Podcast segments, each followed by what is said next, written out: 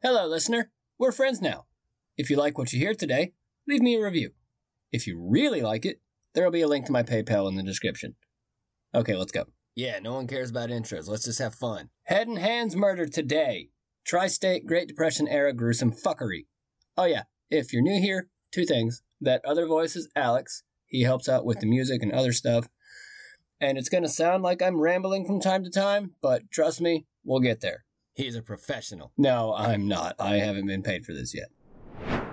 Captain Harry R. Miller spent most of his life living with his mother and sister in Cincinnati in a neighborhood called Walnut Hills. Walnut Hills, I'm guessing, is a bit misleading as this entire story takes place during the Great Depression. Very few walnuts in Ohio and not many hills.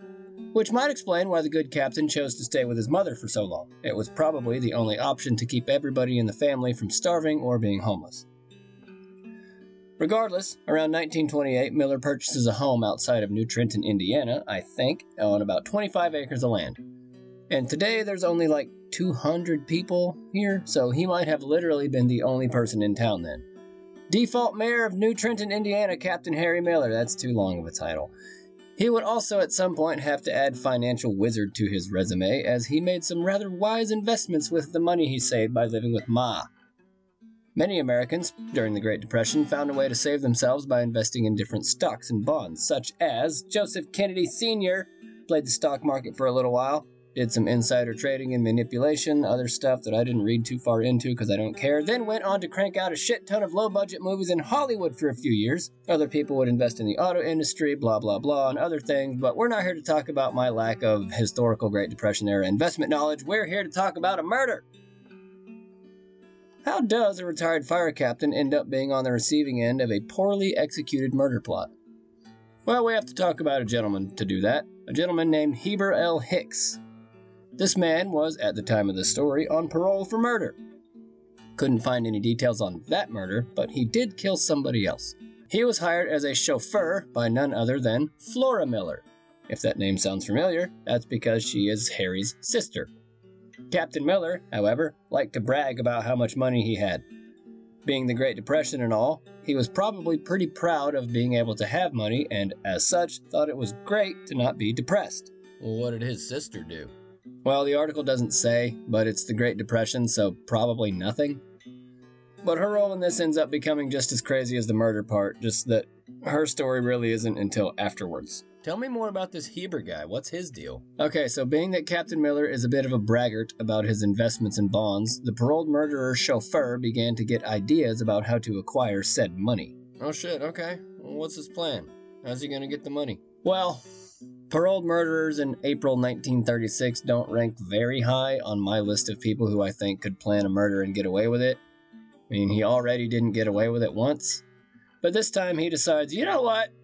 I might need some help with this, and then he decides to hire another guy to help him out. This is already crazy enough, and it keeps going. I. Car driving paroled murderer hires friend to help with additional murder. Extra, extra. He must have overheard Captain Miller bragging one day about how much money he had and began plotting to murder him and then somehow acquire his money through Flora, which makes no sense.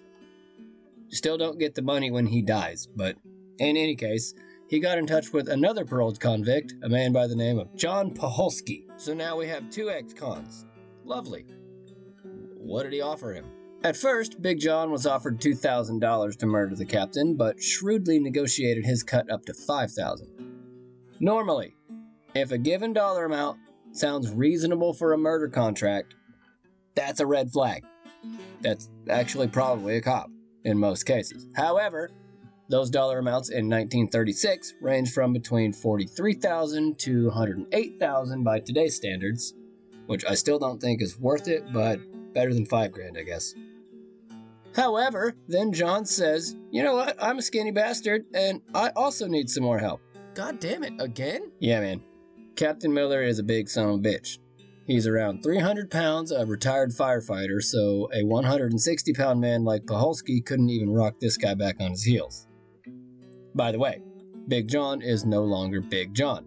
For the remainder of this story, he will be referred to as Little John. Yeah, yeah. So Little John realizes he's too little and hires yet another convict to assist with the murder plot. You've got to be kidding me. How many ex cons are just walking around Indiana? At least four by my count. The new one's name is William Coolman, so we'll call him Willie Cools. Now, with all three men in tow, they go out scouting the area trying to find a dump site and wind up in Carrollton, Kentucky and find a small lake in a deserted field. A what? Isn't that just a pond? I mean, it says lake, but yeah, it sounds more like a pond. Wait. Deserted field? What makes it deserted? What fields are mostly just wide open empty space anyway, so why the extra adjective? I even Google image searched deserted field just to see what they were talking about, and guess what? So, go ahead, you, you can try this too. I'll give you I'll give you extra time. Go on, it's okay. Unless you're driving, don't do it if you're driving. All right, non-drivers. Do you see that? Yeah, that looks exactly like what I thought a field looked like in my head. You know what? I'll take it one step further. Just use your imagination for this part. You've seen a field before, just use that. It's way easier than finding a Google machine, and it's just as accurate. I don't even know why I went on the internet right now. I was right anyway. We will get there, I promise you. But we're a little short on manpower still, so our HR department has reached out Jesus to a temp Christ, agency really? and found another man to help with the job Frank Gore Williams. Pretty sure not that one, as this one is half brother to Coolman. Which brings us to a grand total of four fuckwits to murder one guy because the original fuckwit wants to somehow acquire the captain's not at all liquid estate by proxy through Flora, the captain's sister. This is why crime is so fascinating to me. So we've got Hicks, Gore, Coolman, and Paholski. Jesus, how many fucking people does it take to murder one guy? Dude, I don't know what's happening in these guys' minds either. How, between the four of them, four, did they not realize that A, this is a bad plan, or two, how are we to get away with it? We're all ex convicts, guys. They know us already. This is why crimes like this are funny to me. When you really look at what's happening in these situations, it's just ridiculous how anyone could look at that line of logic and still think, this is a good idea, and then poorly attempt to follow through because they never account for everything and usually get caught. Especially since Hicks, old double H here, can only provide an alibi for Thursday nights for some reason which to me says he's expected to be somewhere on Thursday night. So if he isn't at that place on Thursday and is instead murdering someone, eventually police are going to go to that place and ask about him, right? So that's not an alibi, right? That seems silly. In any case, the four set out to New Trenton on May 28th to attempt this flimsy murder plot. But first, a little stop in Harrison to down a few pints of liquid courage. Slap a couple of dog soups and slug burgers down the hatch before we get on with this murder. If you understand what those terms mean already, you're awesome. If you don't, go back and listen to the Corpse Wax episode and you'll find out. I think the episode is called Oldies and Goodies, if I remember right. So, first attempt doesn't quite go as planned, and now they have to wait until next Thursday before they can try again. Next Thursday rolls around, and everybody is excited to go through with the plan, except for Double H, who for some reason doesn't show up. Like, bro, what are you doing? This is your bad murder plot. We kinda need you to be here for it. Where was more important to be than a murder? Maybe he was at his alibi place to actually concoct an alibi? Or maybe he just got too drunk and passed out on Depression era hooch before the meetup time. Who knows? But they finally end up deciding to attempt to sell the captain some bootleg hooch on June 11th in the hopes just to be able to find him at home. They arrive on that day and park near the bottom of the driveway. Paholski, aka Lil John, stays in the car to be the getaway driver, while Heber Hicks, aka Double H, William Coolman, aka Willie Cools, and Frank Gore Williams, aka um, Corn Dog, all approach the house to conduct the sale. Actually, Double H goes by Jimmy for some reason, but I decided to call him by a name that actually makes fucking sense since he does not have a J anywhere in his name. While inside, the three gentlemen present themselves adequately enough to reach the point of sampling whiskey. As Double H pours the captain his swill, Willie Cools sneaks up behind him and bashes his head in with a lead pipe. Captain Miller doesn't go down without a fight, though, and he quickly returns to his feet and bolts toward the front door. The three other men give chase while calling out to the getaway driver to help them, Paholski catches up to them and begins wailing on the captain with the pipe, and soon all four men are treating him like the printer in Office Space. Then they wrap up the body once he loses consciousness and put him in the back of the car. Double H said he'd stay behind to clean while the other three drove off. Now, while Double H is cleaning up God only knows what at the captain's house, Lil John, Willie Cools, and Corndog are all en route to dispose of the body. Except for that he isn't dead yet and begins struggling with Lil John in the back seat shortly after departing. So Willie Cools turns around from the front seat and shoots him once in the head and once in the torso, and that's what finally kills him. Jesus, it took four people and a car ride to kill one person. So now what? Eventually, they make it to the burial site they had previously scouted out, but quickly run into a problem. See, as soon as they started digging, they hit solid rock. Womp womp. Well, damn, I suppose we ought to figure out something else to do with this body real quick, like in a post haste sort of fashion. Who's got an idea what to do with this stiff? And the three men kind of look around at each other for a moment, and then Lil John chirps up.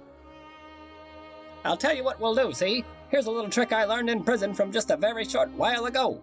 What we have to do is remove the arms and legs from the body as well as the head, then we can bury the different parts separately to avoid identification. You'd expect most people to be horrified at this suggestion, but these are all ex convicts, remember? So instead, they said, Well, how about that? This inbred son of a bitch had an idea that might actually work. Well, now hold on just one second. What do you mean by inbred, you dingy egg? Now, now, don't get your flippers all twisted, button man. You're not fooling anybody with that last name. Why, I ought to fill you for the daylight for saying that. Supposing I tell that flappy dame of yours about the broad you took to the flop house last Thursday night. The rest of that interaction can play out however you want because it didn't happen. Just flip to page 37, paragraph 2 in order to continue on with that adventure. Meanwhile, the rest of us will be slowly dismembering the captain's extremities and encasing them in concrete because that's what they did.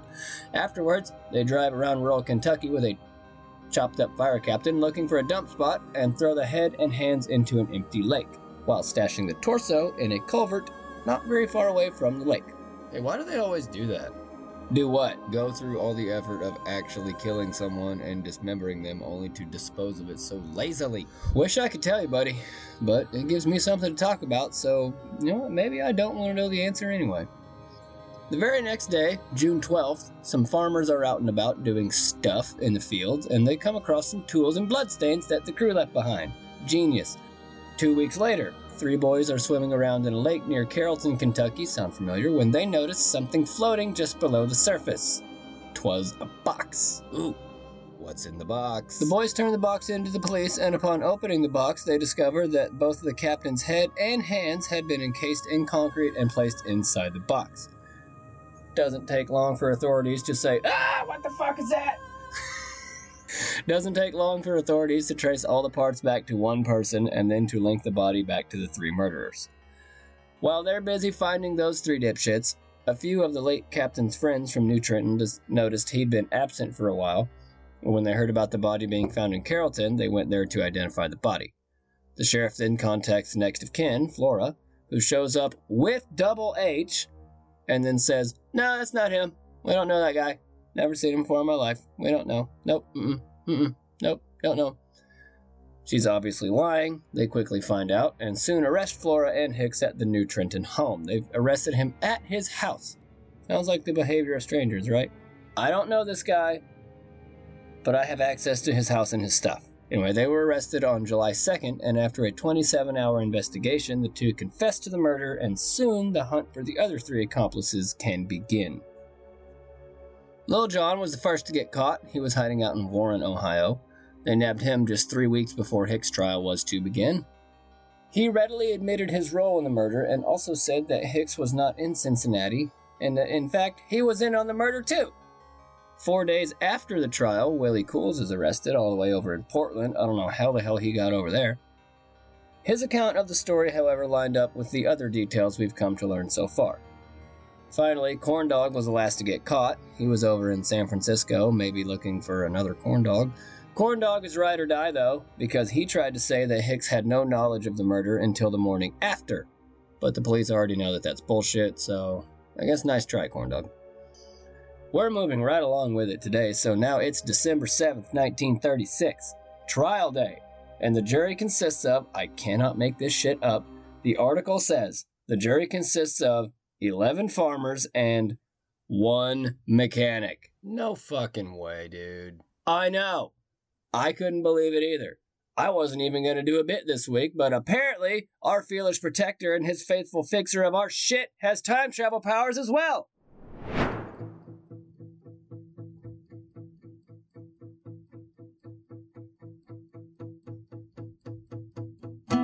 You stuck in a Great Depression era capital murder trial? Did you forget to pack extra time dilation crystals? Are you having performance issues or a general distaste for the current lack of support for publicly available time machines? If you answered yes to any of these questions, you need to call Night Mechanic.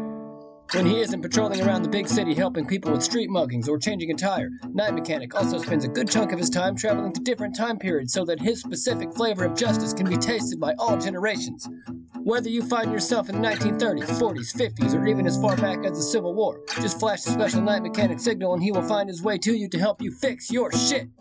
Horse and buggy got a busted wheel? Maybe the old well on your property just needs to be maintained somehow. Or it could just be the fence that keeps your prized Black Angus certified livestock pinned in just won't stay up. I don't know how one man can be capable of so many different talents across so many different timelines. Don't forget about as many black belts and mechanical degrees as well as a basic understanding of quantum entanglement. Whatever your need, whenever your need, if you need him, Night Mechanic will be there for you. No, Night Mechanic is not responsible for any injuries, robberies, maimings, stabbings, incinerations, impalings, stranglings, or kidnappings while under contract with the Night Mechanic. Alright, since this is now the third episode in a row where Night Mechanic has made an appearance, I'm just going to make him the show's mascot now. Official security partner of my second self and I, Night Mechanic. At the trial, the four men do one hell of a job implicating themselves as they all retold the story. Lil Jon's story matched what Double H had said, but then Double H's defense team tried to say that his confession was coerced. Then, in a huge dick move, Hicks totally tries to throw Flora under the bus, saying that she wanted him dead and that she'd been stealing from him the whole time. Judge didn't seem to appreciate this statement and followed up with one of his own. He says, You will be taken by the sheriff of Franklin County to the Indiana State Penitentiary at Michigan City, where he will deliver you into the custody of the warden. You, Heber L. Hicks, will on April 10th, 1937, before sunrise, be put to death by electric current in accordance with the verdict of this jury and in the laws of the state of Indiana. Now get the fuck out of my courtroom. Adjourned! Okay, he didn't say that last part, obviously, but Willie Cools, Lil Jon, and Corn Dog, Coolman, Frank Gore Williams, and Paholski were all sentenced to death as well. The three of them would all be executed by electric chair on June 10th, 1937, and is the only time in the state's history that three inmates have been executed on the same day. Neat. Hicks, however, was granted a series of stays thanks to the appeals court, but was also eventually executed by electrocution on May 6, 1938. Now that they're all dead, let's talk about Flora for a second. She ended up inheriting all of her brother's estate and it made her quite wealthy. As I'm sure you can imagine, in this time period and after what happened, Flora became increasingly reclusive as the years went by. She took up permanent residence in the Alms Hotel in downtown Cincinnati and then bought a separate 12 room house just to store all the random shit that she had somehow acquired. She stayed in the hotel until about 1954, which she had not left in seven years. This woman hadn't set foot outside of her own apartment, hotel room, in seven years. Now 83 and quite hysterical, police had to break down her door with a battering ram. An auctioneer who was charged with the inventory of all her belongings said it was the most bizarre collection of stuff I have ever handled in all of my years. Here is a collection of mid Victorian and late Victorian personal effects and domestic equipment that has never been equaled by the contents of any home I've ever seen in Cincinnati. Some of this stuff is magnificent, and some of it's just junk.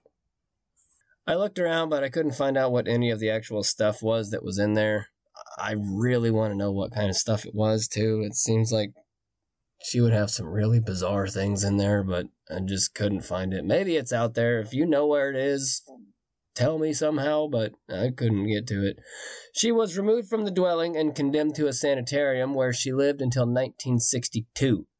This lady made it all the way to 91 years old after living through not only the Great Depression, but also an insane murder plot that got her brother killed, made her rich, and eventually sent her away to die in obscurity in my favorite Metallica song.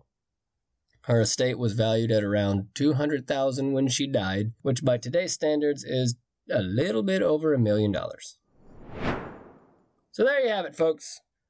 Quick little crazy story to break up the monotony of whatever's happening for you today.